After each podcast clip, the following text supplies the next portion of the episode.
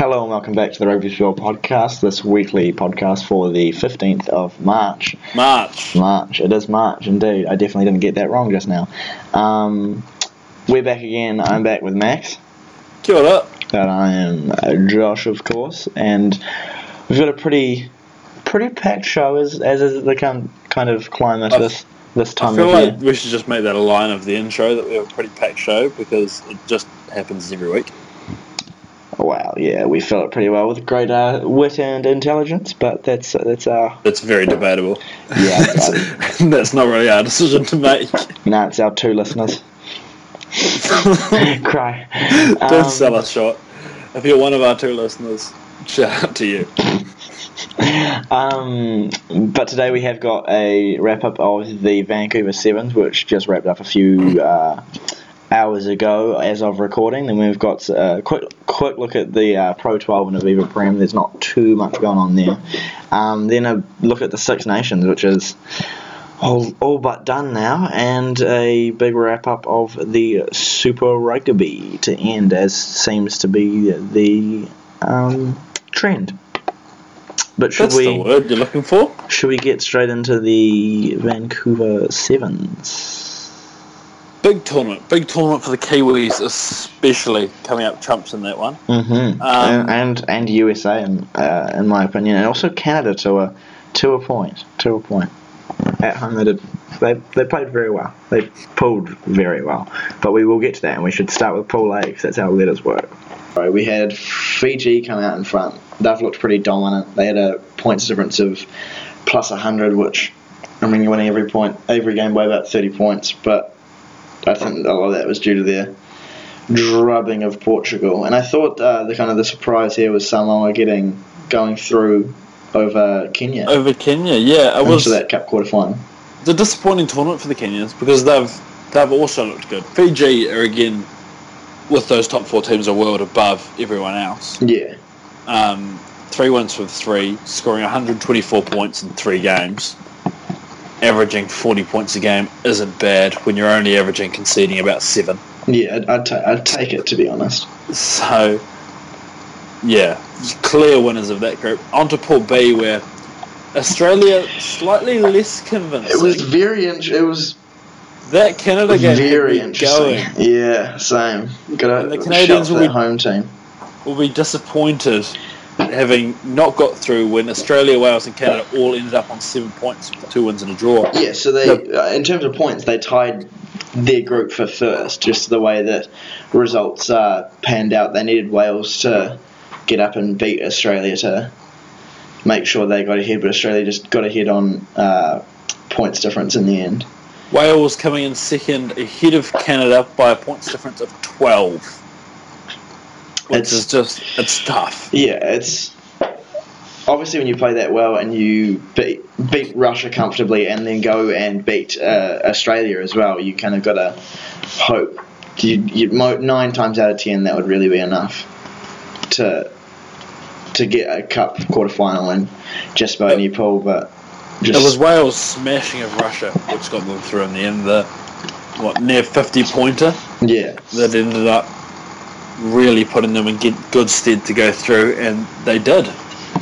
Exactly, and so moving on to Pool C, we had South Africa and Scotland qualified just ahead of Argentina, and then Brazil in their first tournament not faring too well, but I was cheer when they went up against South Africa. That's the first try of the game. I was like, "Come on!"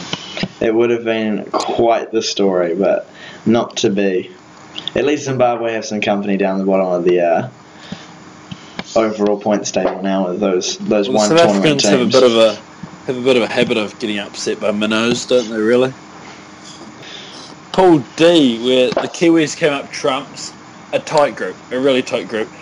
New Zealand coming up top, USA sevens and second, England in third, France in fourth. The Kiwis only beating England seven 0 That was a really tense game for a Mm. pool game. Very defensive as well for, for four sevens. Usually there's kind of you just find a lot of space, but both teams really held defensively strong. And then USA getting up over England being that uh, determining result for that second uh, pole spot. uh, quarterfinal spot, sorry. And yeah, they did so pretty comfortably in the end. Um, but yeah, so moving forward into the uh, quarterfinals, the first one we had was Fiji USA. So disappointing for USA getting so close to the one of the real heavyweights of the tournament Yeah, and the team that's leading the tournament and just falling short in the end. The comeback mounted a little bit too late. So just one of those things, really, when you get um, one of those big teams that are kind of very clinical in those tight games. Um, and also, they can be quite clinical when they win 31 0, which is what happened with South Africa over Wales in that second quarter final. And South Wales Africa looked real looked- dominant, and Wales just Wales kind of rolled over. shambles. Yeah, the defence just wasn't there, and they were throwing it away whenever they had it. So New Zealand beating Samoa 17-12 in the third of the quarterfinals. A, a late comeback by Samoa turned into consolation points. Really, New Zealanders held the ball for pretty much the entire game and just didn't really give them a smart. chance. They know that, a lot, as a lot of those other nations, you can get teams that can throw it around and can really pose risks, but they didn't let them do that by just holding possession and a couple of players, points where re- needed. a couple of players really impressing for Samoa, though. But we'll talk about them a bit later on in the performance trackers.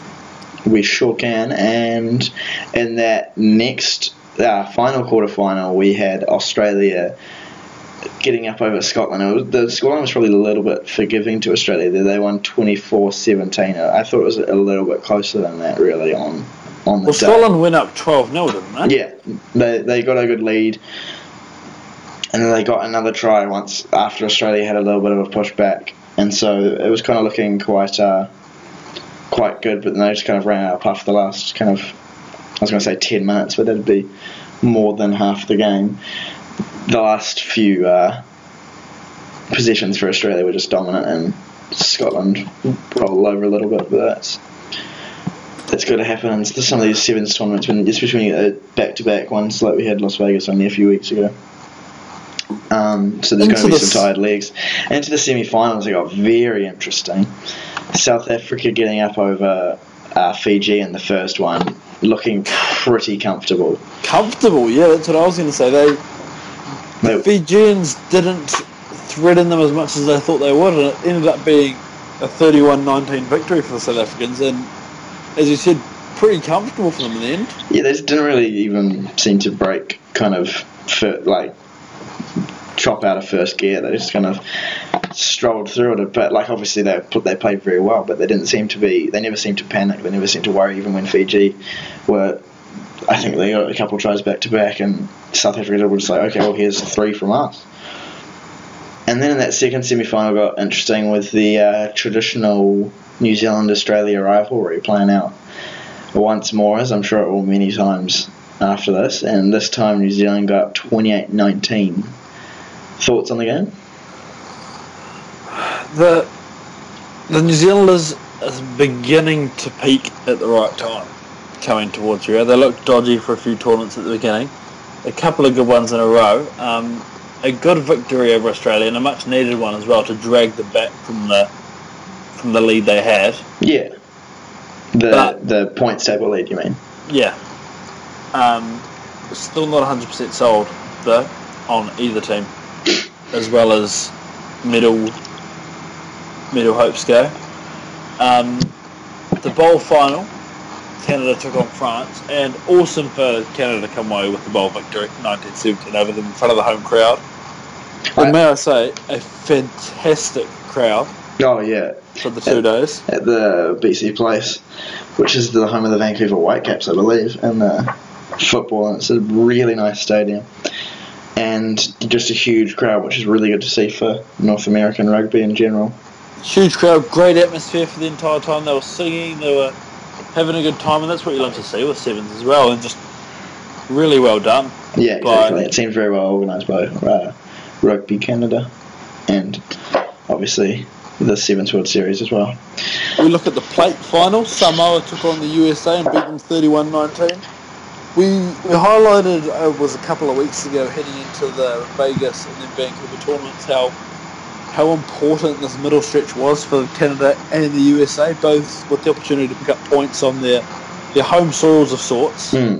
Um, were you slightly disappointed with the two of them? I think Canada were very unlucky, and I think that if they had got that cup quarter final, then they may have actually pushed for that plate final because I do think they would have gone down to South Africa. Yeah, it would have been South Africa. Um, and I think they could have pushed for that plate final, but I think they were unlucky to get chopped into that bowl and then obviously beat everyone that was on that level. So who knows what could have been. And then USA will be disappointed anytime they go they're worse than winning that plate final. It's kind of below par for them now. But great performance from Samoa on the um, on the afternoon to get up 31-19 and they actually ran. It was quite a high scoring final, which was nice to see. 'cause sometimes finals you kind of get people shutting down. With those points being so crucial. Yeah, exactly. It's a huge result for Samoa really because they were quite a way down the picking order before. um, we move on to the game result. that we Love that we all that we always we always hate talking about it. The the bronze final, Australia beating Fiji in 1912. Another good game to be fair because it's it's been the usual top four this year, really, hasn't it? Yeah. Australia, Fiji, New Zealand, and South Africa. Um, Australia getting up over Fiji this time. It's probably good for the a good result for the tournament as a whole to have it uh, a bit tighter coming into the um, coming into the business end of the tournament because they do drop an extra two points for that result. So that could be a, a massive have a massive effect on the table as a whole when we get further down. Well, just just looking at the, the table now, there's out of the six tournaments that have been so far, three of them have ended up with the top four this way, That's very interesting. including like including Fiji, Australia, South Africa, Yeah. New Zealand. That is very interesting. I guess It just just, shows shows, the that- yeah, exactly. You took the words right out of my mouth, but yeah, that's kind of exactly what you what you see there, which is which is interesting going into Rio, in particular, The final, the big one. 1914, victorious within New Zealand, sevens team over South Africa. Glad Um, you finished that sentence and didn't stick with the New Zealand. the thoughts on the game? Um, it was close. It was a good final. Um, it, the crowd seemed to absolutely love it, which is always nice. Um, Did you did you manage to watch it? I did. It did seem. It seemed like a, a good event across the board, really. Like I, I only saw probably four or five of the games where I could, but I did get to see the final, and it was. It was Sam Dixon, outstanding game what from a that man. what a man! He played incredibly well. The best game of his sevens career, I think, hands down. Simon's career. Yep. Well, that's high praise. He turned up on the big stage, try, try, assist, great kick-off take as well. He was Um, pretty huge, It was. It was just both, immense. both literally and uh, statistically. Um, But as we were saying before, I'm still not sold with that New Zealand team. Neither am I, but this was probably the first final where I felt that they were comfortable in winning. Like usually they're coming from behind, they're snatching wins in the finals and stuff. But I feel like, although it was close, I never. It might have just been uh, blind faith in New Zealand as a New Zealand fan, but I never felt like South Africa, which who are usually such a confident, such a powerful team. I never felt like they. Uh, they really looked like challenging. I'm still not really. See, the, this New Zealand team, it's it, it's strange in a way because you're so used to the Tomasi Camas and those sorts of boys with a lot of players around them possessing a lot of raw pace. And the commentators have talked throughout the last couple of tournaments how the New Zealand team really lacks that. Like, Mikkelson's quick, Gillies Kaka's quick, but when you got the guys like Messam, DJ Forbes, Sam Dixon and stuff all on the field at the same time, they've really resulted to a new style of sevens and sorts where they just they want to hold the ball for the entire seven minutes if they can, and Yeah. it's It's an interesting tactic, and it's an interesting adjustment going forward to see that they are still so dominant with that big a change in game plan. But I don't know if it's the best for sevens rugby going forward. We'll see in the upcoming tournaments, but I'm still not sold. It's Titch knows what he's doing though. You gotta have faith in the guy. He always has, probably always will. One of the smartest guys in, in sevens, but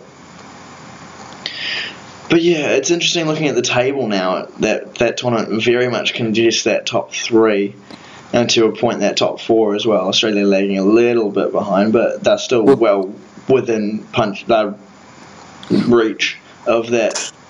Two points separate the, the top three teams. Exactly, you've got Fiji on tournaments left. You've got Fiji on 106, South Africa on 105, and New Zealand on 104. Um, New Zealand with three tournament wins out of the last four tournaments. Yeah, they're, they're looking to peak at the right time, but hopefully they haven't peaked. They could have peaked slightly too early because we've still got Hong Kong, Singapore, Paris, and then London to finish. The biggest disappointment has to be Kenya of this tournament, Yeah, picking up one point. And when before this they were they've been leapfrogged by England. It's just they're down to eighth now, and a good tournament could have pushed them right up into that sixth spot. yeah, quite easily.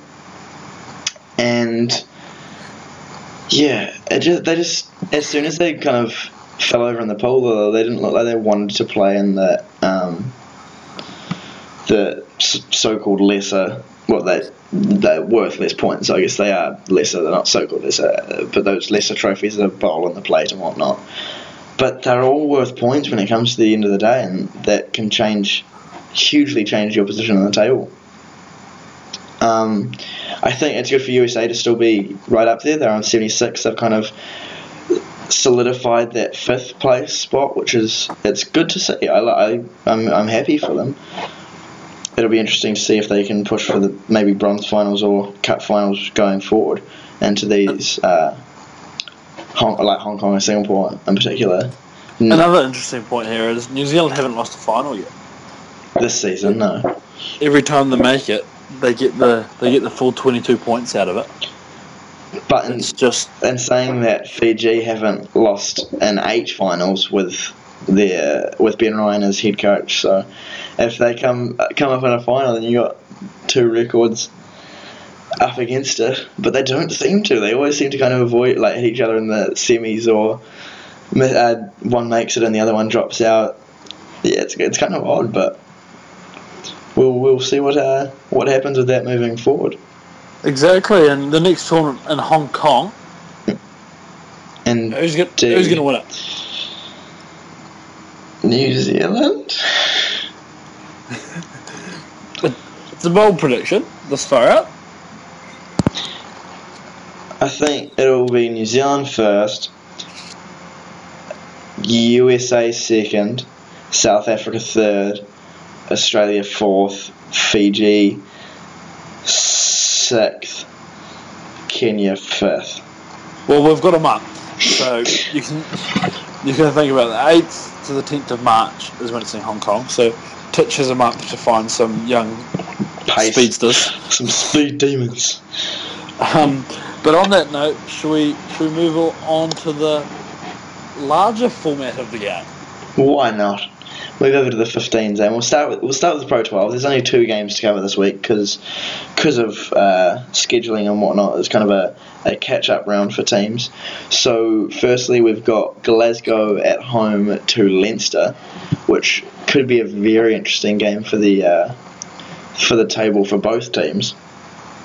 Uh, uh, Glasgow can leapfrog into sixth if they win and push Edinburgh down into seventh. And Edinburgh are looking very uh, on form a few weeks ago, and now could be as low as seventh, which will be very disappointing for them. And Leinster can obviously jump into first, which would be a uh, a huge thing to upset that kind of kind of runaway that they've got going. And then the other game we've got Munster at away to Cardiff, which could be very interesting for Munster. Munster can equal Ulster if they get a bonus point win on uh, in fourth, which would probably see Ulster stay there unless it's a huge win. But just staying. Oh, Unless they win by 105 points. It's possible. It's huge, but it's possible. Um, and yeah, so two two very interesting games, but two catch up games, and there's not too much to cover there. I'd say my picks would probably be Leinster and Munster. But then I'm, I'm really liking Connacht at the moment, so I kind of don't want I kind of want Glasgow to win that one at home. I'm not 100 percent sure though. How about you? What do you think's going to happen in those two? I'm going to take Munster. A little bit of bias there. Fair enough. Um, and I'm also going to take Leinster. Their defence has just been too good. Yeah, they've been pretty spectacular on. They've leaked the least amount of points by about 40 Yeah. this year. So tries allowed only 16 in 16 games. That just says a lot for me. So I have them going top of the table, and I think they deserve it as well. Defense wins championships. Exactly. The the age old adage. Um, but moving over to the Aviva Premiership now that we've covered literally all the Pro 12 games for this week. Uh, a much a much fuller schedule this week for or well How how high scoring have all of these games been lately? It's been interesting. It's been some good running rugby, which isn't something you say very often about uh, the northern Where's hemisphere. the defense? Um, That's a that's a bit where it's coming from a Super Rugby supporter. yeah, exactly. Um, not in Waikato. Um, uh, but we- firstly, we had the first game of the uh, past week. We had Harlequins going up and winning against Bath 35 28. So both teams scoring a lot of points there, but Harlequins getting up. Harlequins moving up into sixth. Uh, Bath staying down in ninth, down in that zone of despair. Really, they've got a game in hand though, so there's still a little bit of hope for them. They can still shut that gap with Sale. But yeah, Harlequins looked pretty dominant in there from what I've seen, and they just ran a lot. Good. The Wasps were a big win over the Leicester Tigers, absolutely 36-24. huge. Um, it pushes them into third place, and it also drops the Tigers down into fifth, which is pretty disappointing for them, especially seeing as they had two really good results coming into this game. So they'll definitely be disappointed with that. But away from home, they just couldn't uh, get up against the Wasps, and the Wasps ran through that defense pretty pretty easily, really. As painful as it is to say, but it was less of a high scoring affair in the Northampton Saints game against Sale Sharks, where they beat them twenty six to eleven. It was comfortable. Though. Northampton winning. Yeah, it was a comfortable win, but um, they didn't pile on the misery as some of the other teams did a bit. But uh, that pushes them into fourth. That meant they jumped uh, ahead of Leicester, who, as we said, lost their game.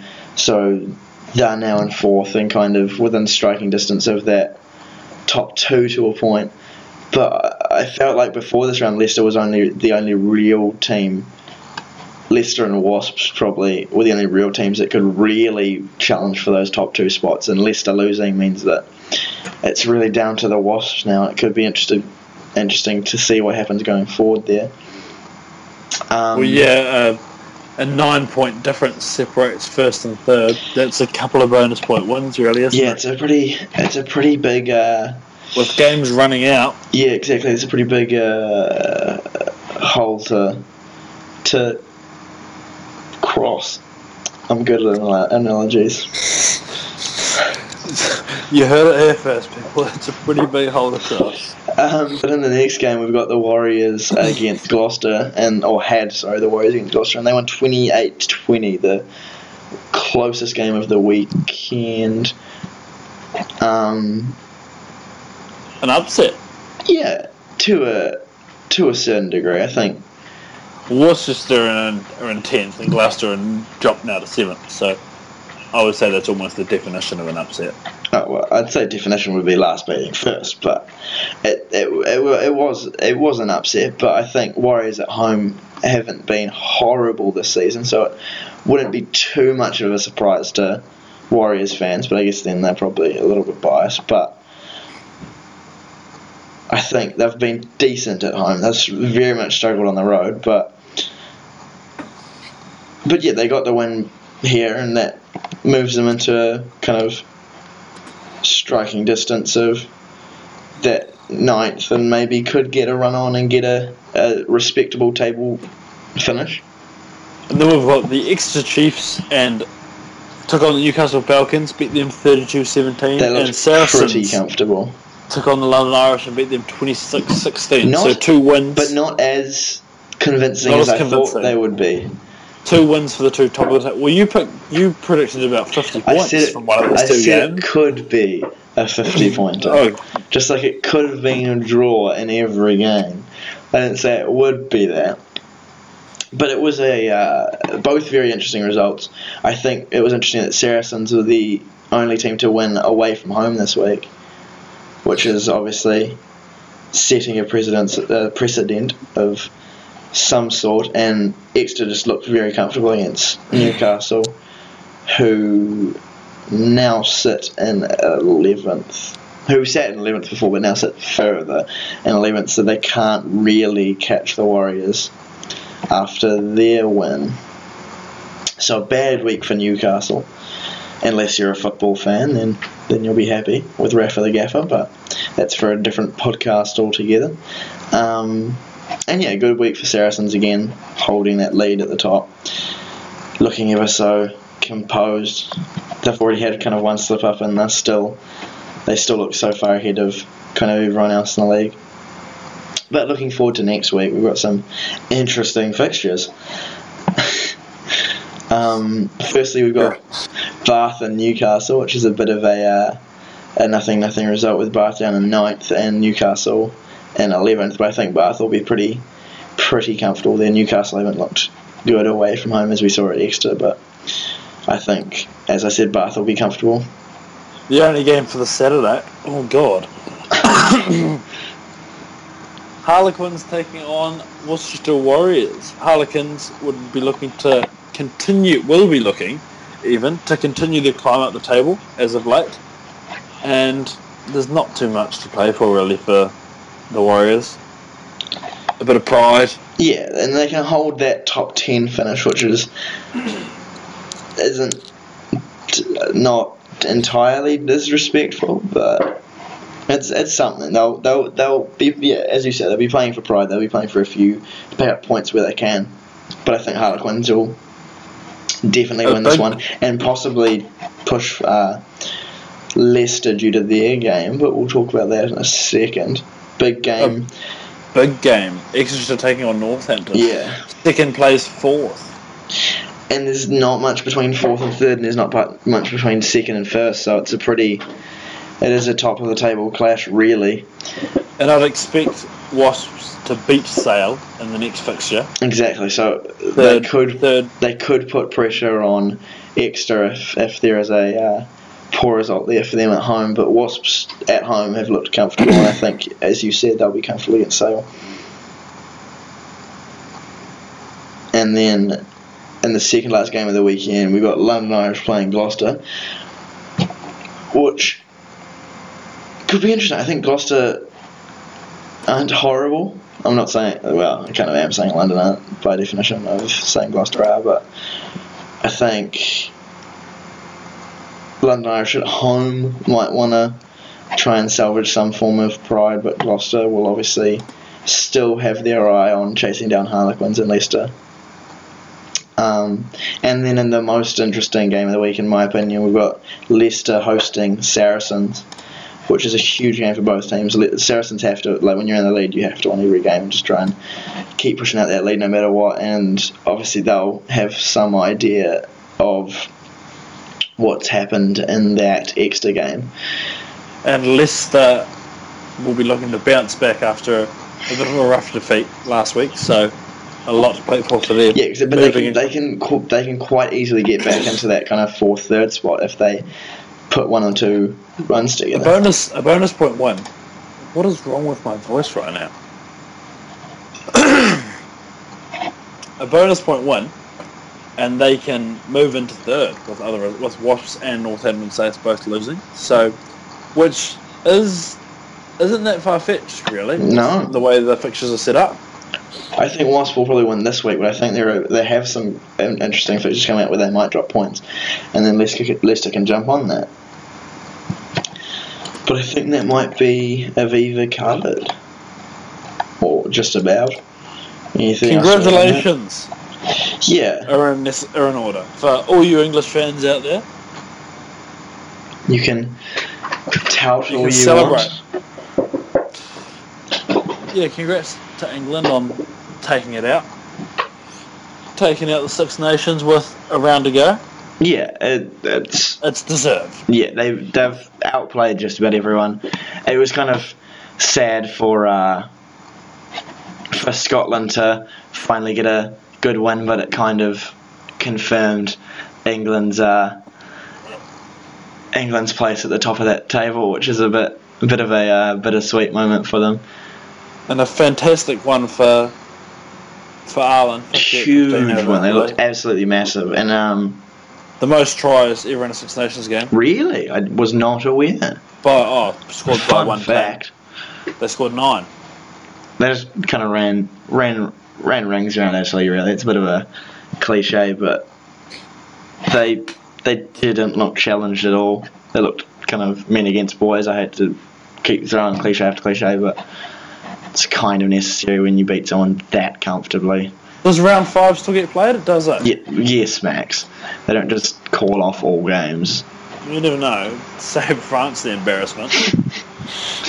and I, obviously other teams there are still other positions to fight for. And I think um, an interesting point to note is that Ireland finished uh, the game with five Connacht players on the field which is very interesting for uh, for Connacht fans and for Connacht rugby as a whole because obviously they haven't they've, they've got history but they don't have that much history and they're having a very good season. And it's very very good for them as a club to be that dominant in the in the national side. It is a good moment for like for a club building its reputation up again. yeah Fant- fantastic moment for them, really. So, redundant statements 101. go us.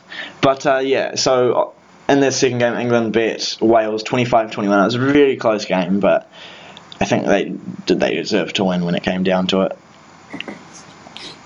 Um, It, it wasn't as close as the scoreline suggests, though. England were No, pretty yeah. dominant throughout. A late resurgence from Wales in the end. Arguably, they should have. They should have done it. An interesting refereeing decision, which is hard to judge in real time. But I like your use of the word is. interesting. I, I can't go slagging referees off, can I? You can probably try. I'm sure you have in the past. We're not we're not on uh, recorded devices, but uh, interestingly enough, England kind of dominated that first half. Had 61% possession, I think, and it, they were up 16 at half time, and then Wales pushed back in the second half. Yeah, jump on the rugby side and check out some of Eddie Jones' in- interviews and some of his work on there. It's all really interesting. He talks about creating team culture and all that sort of stuff, which is the biggest difference you can see throughout this this English team. The despair that they looked at at the World Cup, and now the the new breed of enthusiasm and all that sort of stuff. Which yeah, it's can- a, it's a massive change for them, really, which you can clearly see has he has had an impact on that. And so, if you want to try and have that same impact on a team, then go go check out his uh, interviews and his.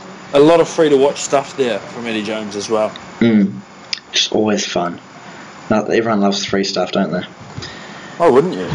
It's But uh, in the final game, we had a, a great a great result for Scotland, really, despite them um, handing England the title. I think um, Scotland played really well. Hogg was sublime, pulled off a miracle pass to the ball's going over his head and he he managed was to pretty awesome. catch it, draw the defender, and just nod it back over himself to the winger um, to put him in untouched, which was amazing for him. And he did play it so well throughout the game. I think he's had a really good tournament as a whole. But uh, they got up 29-18 over France at Murrayfield. And it's nice for them to get a win at Murrayfield as well. They played really well and they really, really deserve it. But looking at round five, though it doesn't matter for the title, it could matter for those second, third, fourth place. And the wooden spoon. I can't. uh, Italy have got the wooden spoon as well. They oh, can't. yeah. They can't come out of that. So Can't they? no, How many points for a win? two. Oh, jokes. Rugby knowledge. Yeah. No. Well, every competition uses a different point system. It always like- confuses me, and they all have different lengths, and know, it's, Yeah. it is a bit of a struggle to keep up with it sometimes. But uh, firstly, we've got Wales at home to Italy. Isn't that job so hard? Oh, it's so tough. It's the worst. Listen to us complain for an hour. That'll be a great podcast. But yeah, Wales against Italy. Wales will be looking to secure that second place spot. Um, Ireland against Scotland. Both of them will. Uh, Ireland will definitely want to prove that they were better than they showed at the start of the tournament, and they can. Two points here can put them into third, which they just probably deserve for the quality of team they've got. But personally, I want Scotland to stay in that third spot and maybe push for that first spot if Italy can pick up a win. Uh, not second, sorry. Um, and then in the final game, you got France, England, which you can't really see England losing, but maybe because they want, they might take the foot off, but I doubt they will with the kind of charisma they've got in that team now with Eddie there, as we were just talking about. Ireland for a big win over Scotland and to take that second place. See, I think the opposite. I know you're Irish, so, but I am too Scottish. English England to win against France. So I France thought down in the tournament. I was like, oh, well, Max, don't go out on a limb. You Uh, don't want to be slaughtered when you're wrong. Italy to beat Wales. For you, And yeah, then, and then Ireland to beat France. that's interesting. Oh, Ireland, Ireland to beat Scotland. Even. Ireland to beat France is very interesting. I don't feel see like- it happening personally. I feel like Italy to beat Wales is a bit optimistic. Though. Yeah, I think I, I've, I think Scotland will win, but so will Wales. So Wales will get second, Scotland will get third, Ireland will get fifth, France fourth, Italy last, England first. Should we move on to the the chunkiest chunk of the podcast? I love that you use that as both a verb, and, uh, an adjective, and a noun. Um, it's not like I do history papers at university or anything like that. No, it's not like you're uh, a, a tertiary education scholar. Well, I think Scotland's pushing it, but um, we kicked off the weekend up up here in Auckland with the Blues taking on the Hurricanes. The Very Blues tight game. arguably robbed at the- Yeah. with about five minutes left. They had about up they to your had, own so, they had so many chances though. Like you can say so much about refereeing decisions, but when you've got I think it was four lineouts from the from on their uh, five meter line, you, and you don't get any of them, you've kind of got to look at yourself a bit there. Like they didn't get anything from any of them. Like obviously they couldn't take the three points, otherwise it'd still be a point back. But they played an extra five minutes and still couldn't get the win, so I don't think you can argue too much. Um, I was definitely cheering for them, even though I'm in Wellington. I got a Uh, few weird um, looks, but but yeah, I think The Brumbies took on the Force interesting game. Well, the Brumbies again were just insanely dominant. There's not too much to say about that. I They think look they've been the best team in the tournament. Well, technically speaking, they have been the best team in the tournament, hands But they've down. but they've team also the looked so confident in every game. Um, The Highlanders took on the Lions, also beating them 34-15. A game that was really close to the first 40, then a bit of Smith squared magic really Smith squared. Gotta love it. really put it put them on top. Then with a couple of tries in the, sp- I think it was three tries in the space of like nine minutes, two in the space of four. It was just put the Lions on their head. The Highlanders were disappointed to miss out on a bonus point though. Towards the end of that one, obviously the new bonus point laws for those of you that don't know, you've got to score four tries more than the opposition. Exactly. I think. I'm not 100 percent sure. The Rebels took on the Reds in the, the third game of the Saturday. Better fight back from the Reds. Yeah, it was it was a it was a close fought game, and I think I think the Rebels are looking not surprised. Well, probably it's surprisingly good, but I think they're they're looking very good. They're looking like quite clearly the second best team in that uh, Australian conference. Um, and yeah, they looked real comfortable at home. The Reds did fight back, did probably push them more than ne- necessary from a Rebels point of view, but um, but yeah, good good win for the Rebels, good fight from the Reds. Positives from both teams. Then, in my opinion, probably the most interesting result of the the weekend: Sunwolves in Tokyo, thirty-one, Cheetahs thirty-two. Um, That's the second close game they've lost this year. yeah. And, and as we said, it, it might be an experience thing, like those big teams win the close games, but they uh, conceded a pretty, uh, Soft. not necessarily soft, just unnecessary, which is just a fancy way of saying soft try in the 71st minute to relinquish their lead for the first time all game. They started really strong. They're up 14 0 after about 15 20 minutes. And then uh, it took the it took the Cheetahs a wee while to kind of kick into gear, but then they got three tries in that second half to uh, to the Sunwolves zero. The Sunwolves got all four tries of theirs in the first half, and then only a penalty in the second. So you've got to wonder whether there's something missing just in that and and finishing those tight games when they had such a good a good lead against the Cheetahs who have looked shaky themselves at times. So I think a very interesting result for for the tournament moving forward, and for the Sunwolves as a franchise as well. And then uh, one of the other new franchises or returning franchises, uh, the Kings, and they hosted the Chiefs, and the Chiefs put 58 points past them. Um, uh, to be fair, they scored 24 as yeah, well. It was it was a high scoring game. There the Kings came out on top for me. They they dominated that first 20 minutes. on on top in a 24-58 loss. The first 20 minutes, they were Oh, they them. came out right. I thought you meant like came out of the fixture on top. Oh no no no! They came out firing the first the first 20 minutes. They were dominant. I didn't. s- Yeah, but again, The- they didn't score until half time. Like the Chiefs scored three tries, I think. It's what it's what we talk Before- about every week with making your trips to the red zone count. You always want to come out with five or seven points, at least three. But I think teams are starting to settle on taking three too often when they've got that much dominance.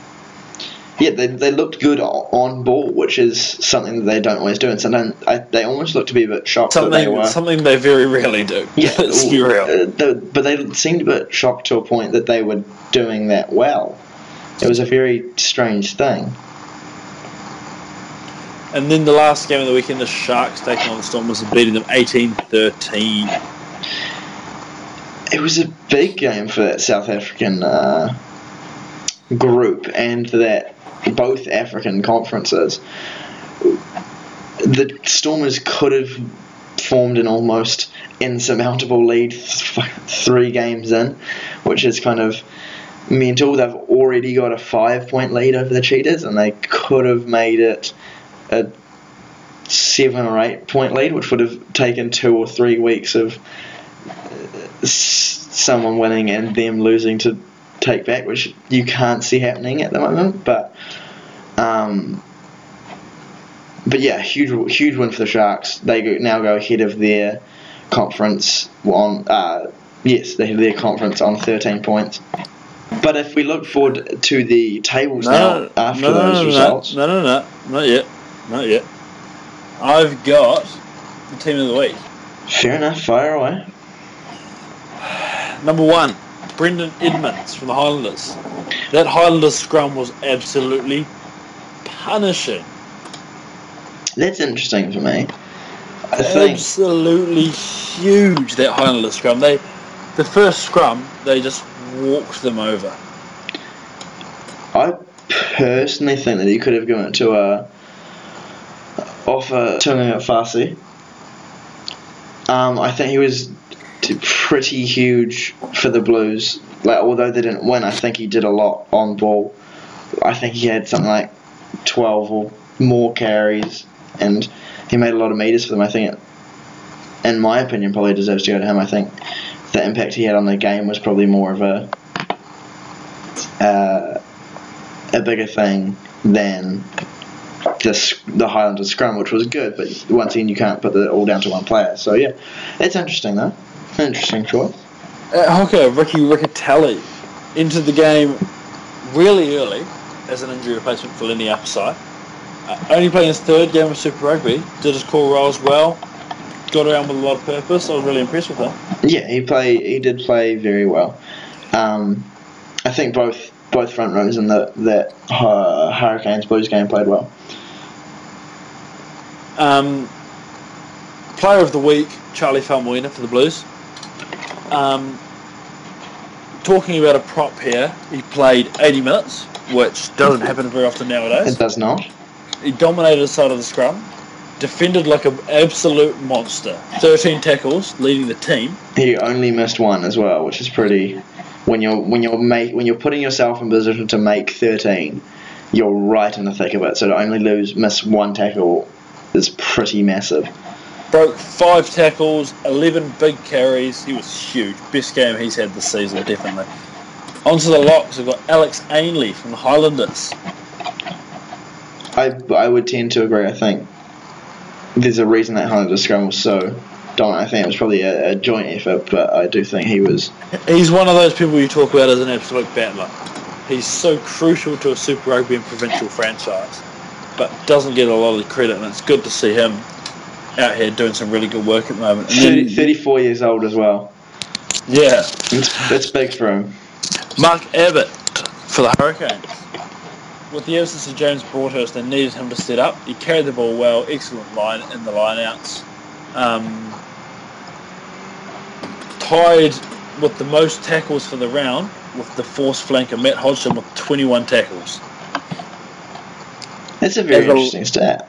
As a lock, he's a Yeah. bit, uh, getting through a lot of work. There was a lot of forwards work from both teams in that game, but Where, as you that, that does that does surprise me quite a bit that he had that Elliot many tackles. Dixon at six for the Highlanders. Broke the line, made meters. Second most meters of any forward in the round. Won, won his own lineouts.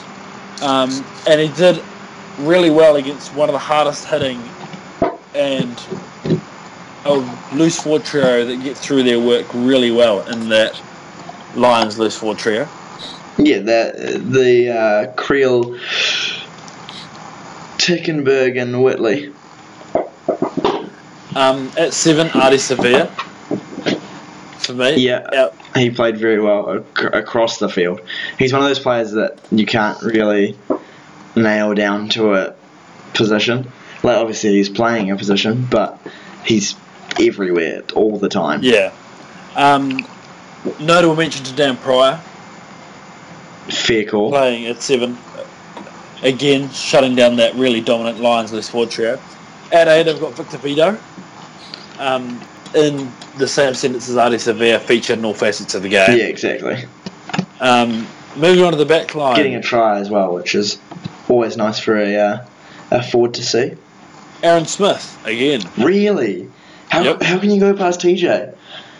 Mm, nah. TJ Aaron was Smith- huge. TJ got two tries, Aaron Smith. Yeah, but the second one shouldn't have counted. So but it did. nah, but it shouldn't have. So That doesn't change the fact that he got two tries, Max. Yep, but I reckon Aaron Smith was better. Aaron Smith single-handedly turned the game on its head with his interchange play with Ben Smith. It was close up until that point, and then a huge impact coming from that next 10 minutes. He's just got a quicker, cleaner, and more accurate pass than TJ Perenara I'm not moment. saying he doesn't, but I think TJ. I think TJ was more influential. I think he ma- he did make more passes. He scored two tries where Smith scored none. Uh, like I, I can, uh, I'd say Smith has a lot of very untangible um, assets of his game, but I think TJ was better. If you say so. Moving on to first five. Um, for me, this guy is on the 11th of June when the Welsh come to play Eden Park. Has to be starting at first five in my mind. Lima Sopoaga of the Highlanders. Thought you were going to say Ihaia West. I'm glad you didn't. Fantastic. He yeah, he played outstandingly. And I think, as we all know, he was kind of in and around that All Black squad, looking at the World Cup, and he yeah he dominated it at home against the uh, against the Lions. Didn't really put a foot wrong. Um, on the left wing, I've got Tevita Li from the Blues. He's young. He showed the sort of open ball running that we've come accustomed to seeing him play at, at New Zealand 20s level. And at college level for us personally. Um, it was just the pass was forward. His try was real back, but It, was such got- a nice try. when he got the ball 55 metres out, he had a lot of work to do. And he did Sometimes, it, yeah, exactly. Sometimes stuff like that, even though it gets ruled against you and would have won them the game, I think that will give him so much confidence just to know that he has the. No, no one knew that was forward. Everyone was playing as if it was live, and he did absolutely superbly on ball. So I think he has to take confidence from that, and he should. And I would like to see that as a as someone who does like the, does want to do the Blues, does want to see the Blues do well. Um, at 12, got George Moala. When he looks to get involved in the game, he just so makes such a huge difference to that Blues midfield. Mm. 20 carries, 8 offloads. He gives them a hard go forward. And um, yeah, the difference bet- with him playing was really evident I on think Friday I think and he definitely makes a difference playing outside E High West. I think they complement each other very well. Whereas he has struggled in the past with first five to kind of just distribute first and then he kind of has to do a lot more with E High West. E High West loves to run, he loves to find little dinky passes and then that that plays into Moala's game a lot better in my opinion. Um, 13. It's this wasn't up for debate at all. Malakai Fekitoa, No, he, he was one of the best games of his career. of his career. You're making some big claims about people's careers here, Max. One of the best games he's played. It was he was just immense. He didn't put a he he started off a little bit shaky, but then really worked himself into the game. Some hard carries. His his solo effort to held up hold up the Lions player over the tri- Yeah, over that the was line massive. Was just, You just saw the Um, want on his face as well. It was a real, a real nice thing to see from him, a player who has had some uh, struggles in recent times, but he looked real good. um, Matt Faddes Yeah, absolutely. on the wing. Same amount of tries Oh. as TJ. Not too much known against him. Well, he has to make it because apparently, if you score a couple of tries, you're instantly a fantastic player. Well, I mean, it, it, Um, tries do win games. If TJ hadn't scored either of those tries, they wouldn't have won the game. So that's You don't know that. well, uh, looking Things at, would have looking changed. at points. Butterfly effect. Um, he made a mistake He early, spilled the pass with the try line beckoning, shaped it off, played fantastically. At 15, Benny quote Smith. from Nigel Yalden here. It's week three. I'm already running out of words to describe this man's play this season. P.S. Whatever Ben thinks about the flag is goodbye, man. Back of the week goes to Ben Smith. He was Absolutely, he was spectacular. honourable mention to David McKenzie, who was also McKenzie's fantastic. playing very well, but he he won't get a look in anywhere near the squad when Ben's playing this well, and it's it's kind of an honour to to watch him every week. To be honest, like he's just playing that fifteen that fullback position perfectly.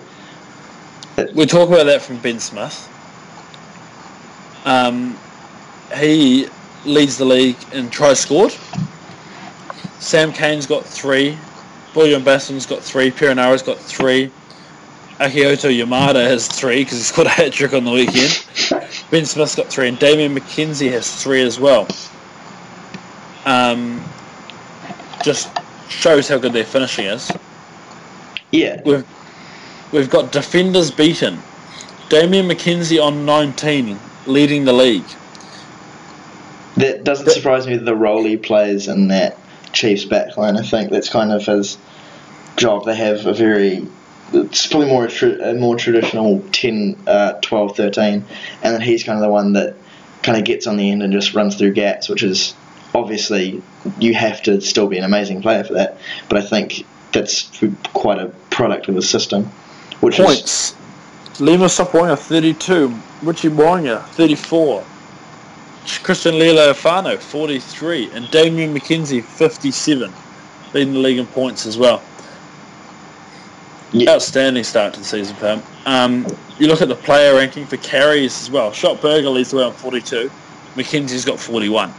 yeah. As a fullback, you, Exactly. as You- said, he you- gets involved. You don't see it much, but I think that's a it's a very interesting system to look at, and it could be uh, it could it could change the if they uh, slightly if they start coming away with a lot more wins and stuff. It could it could change the way that New Zealand rugby is perceived with that fullback coming in so heavily. And it could change world rugby in terms of attack as well, because it's a, it's a very interesting tactic, and it's obviously working for them because they are top of the New Zealand conference on uh, 10 points, followed by the Highlanders on 9, and then everyone else on 5.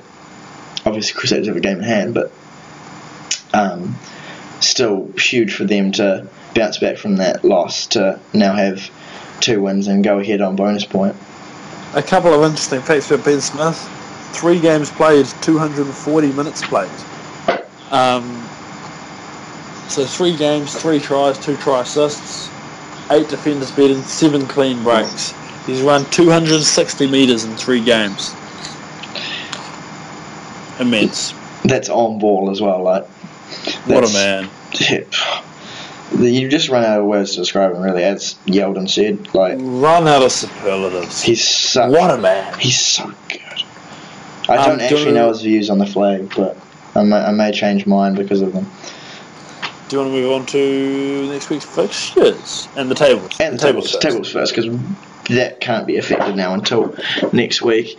Um, so as I said, Chiefs are ahead of the New Zealand Conference. Brumbies are uh, well ahead of the uh, Rebels in the Australian Conference. In Africa, one you got Stormers well ahead of the Cheetahs, Bulls and Sunwolves. And in Africa two, you've got the Sharks pretty well ahead of the Lions. But the Lions kind of they've won, they've won two of their three games, which could be due to them being drawn against easier teams. We'll see how that develops, but that's it's it's interesting. And then the Jaguars a game behind, and so are the Kings. So that's not a pool you can really read too much into at the moment.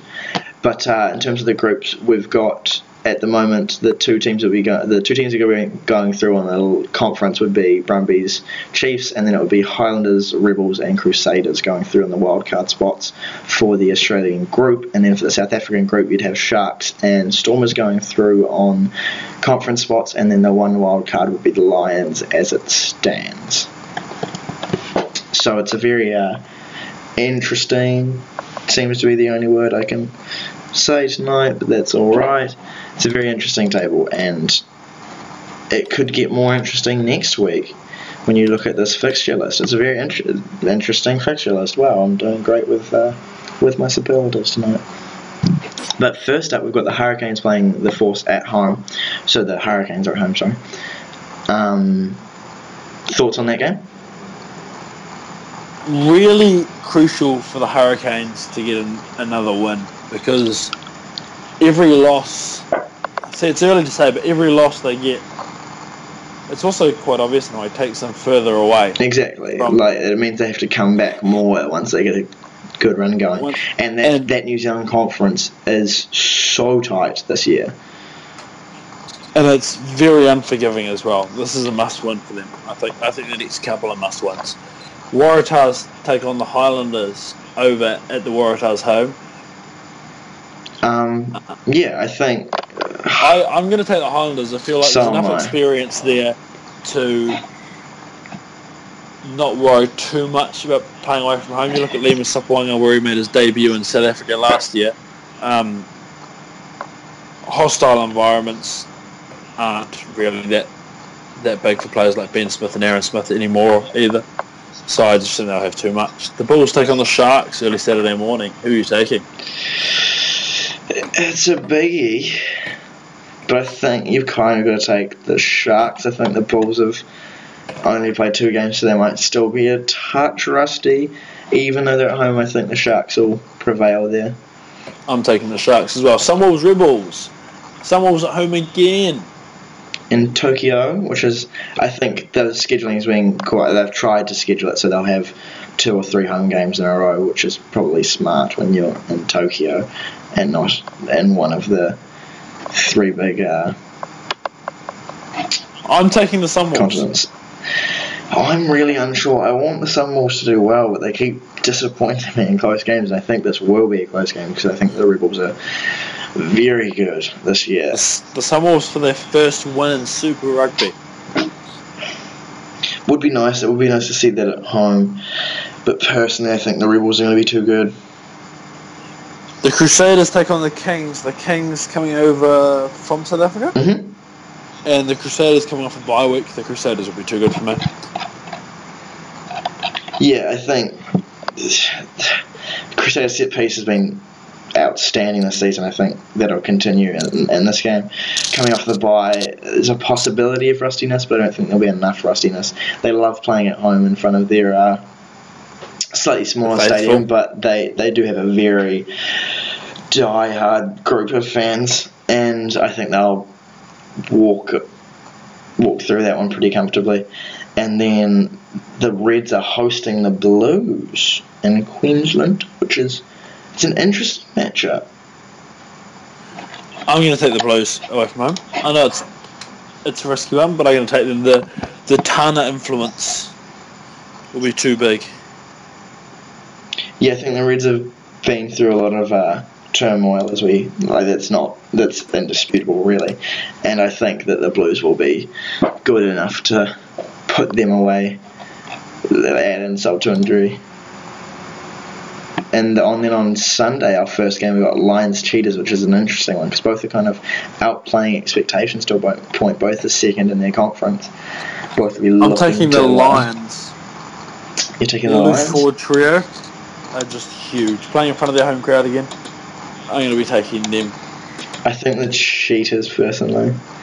I think they've had some really good results, and I think even when they've lost, they've lost close. I think that they'll.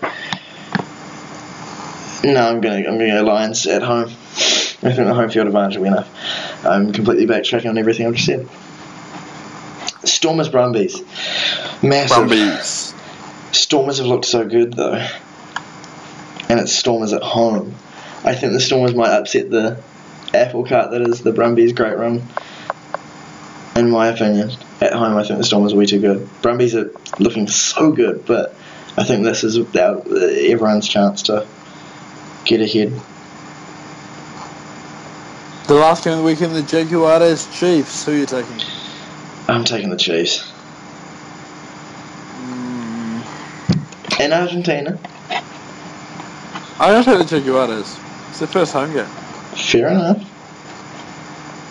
I don't. I don't blame you that for that. 'cause my heart would probably choose that. I don't exactly love the Chiefs. I love all New Zealand teams, but I don't love them more than anyone else. And the Jaguar is a, very appealing new side. You want the new sides to do well. You want the for the sake of the competition as a whole. You want the new sides to do well. So I, I think it would be good for them to win, but I think the Chiefs will be too good. Is that us? Have we have we covered everything? Have we I'm sure that is Have we come out? Have we come out the other side alive? Um, we'd like to thank our sponsors, of the rugby site. Sponsors. Um, yep, top I- quality I rugby content. but Top quality rugby content over there. Jump on their website, have a look. As we said, a lot of free Eddie Jones interviews and all that sort of stuff about building culture, and you can really see see firsthand, hearing it from him, how he managed to change the English culture. Um, jump on Facebook, the rugby site there. Uh, new post just gone up about Jen Kish, the Canadian Women's Sevens captain. Have a look at that, have a read, see what you think. Let us know your your thoughts on it in the comments on Facebook. Also, a link to the podcast we did with Jen Kish there. Um, awesome to talk to somebody inside of sorts. Um, and she played fantastically against the French Invitational side as well in Vancouver in front of our home fans there. Um, follow us on Twitter. If you like this podcast, give it a, Give it a follow. a like give it, and a, give it a and rating, subscription, some and, comments. and on iTunes, give us a rating, and yeah, if you give us a rating, we'll give you a shout out on iTunes. That, that's actually a very a very good point. We will definitely do that if anyone gives us a rating. Give us a rating on iTunes. So- let us ask us a question even in the comment of the rating, or or let us know your opinion there on, on something happening at World Rugby, and we'll be sure to, to share it on the next podcast. Are we out? Ka kite ana. That's where you say we out. We out, I guess. The Rugby Spiel podcast? Podcast.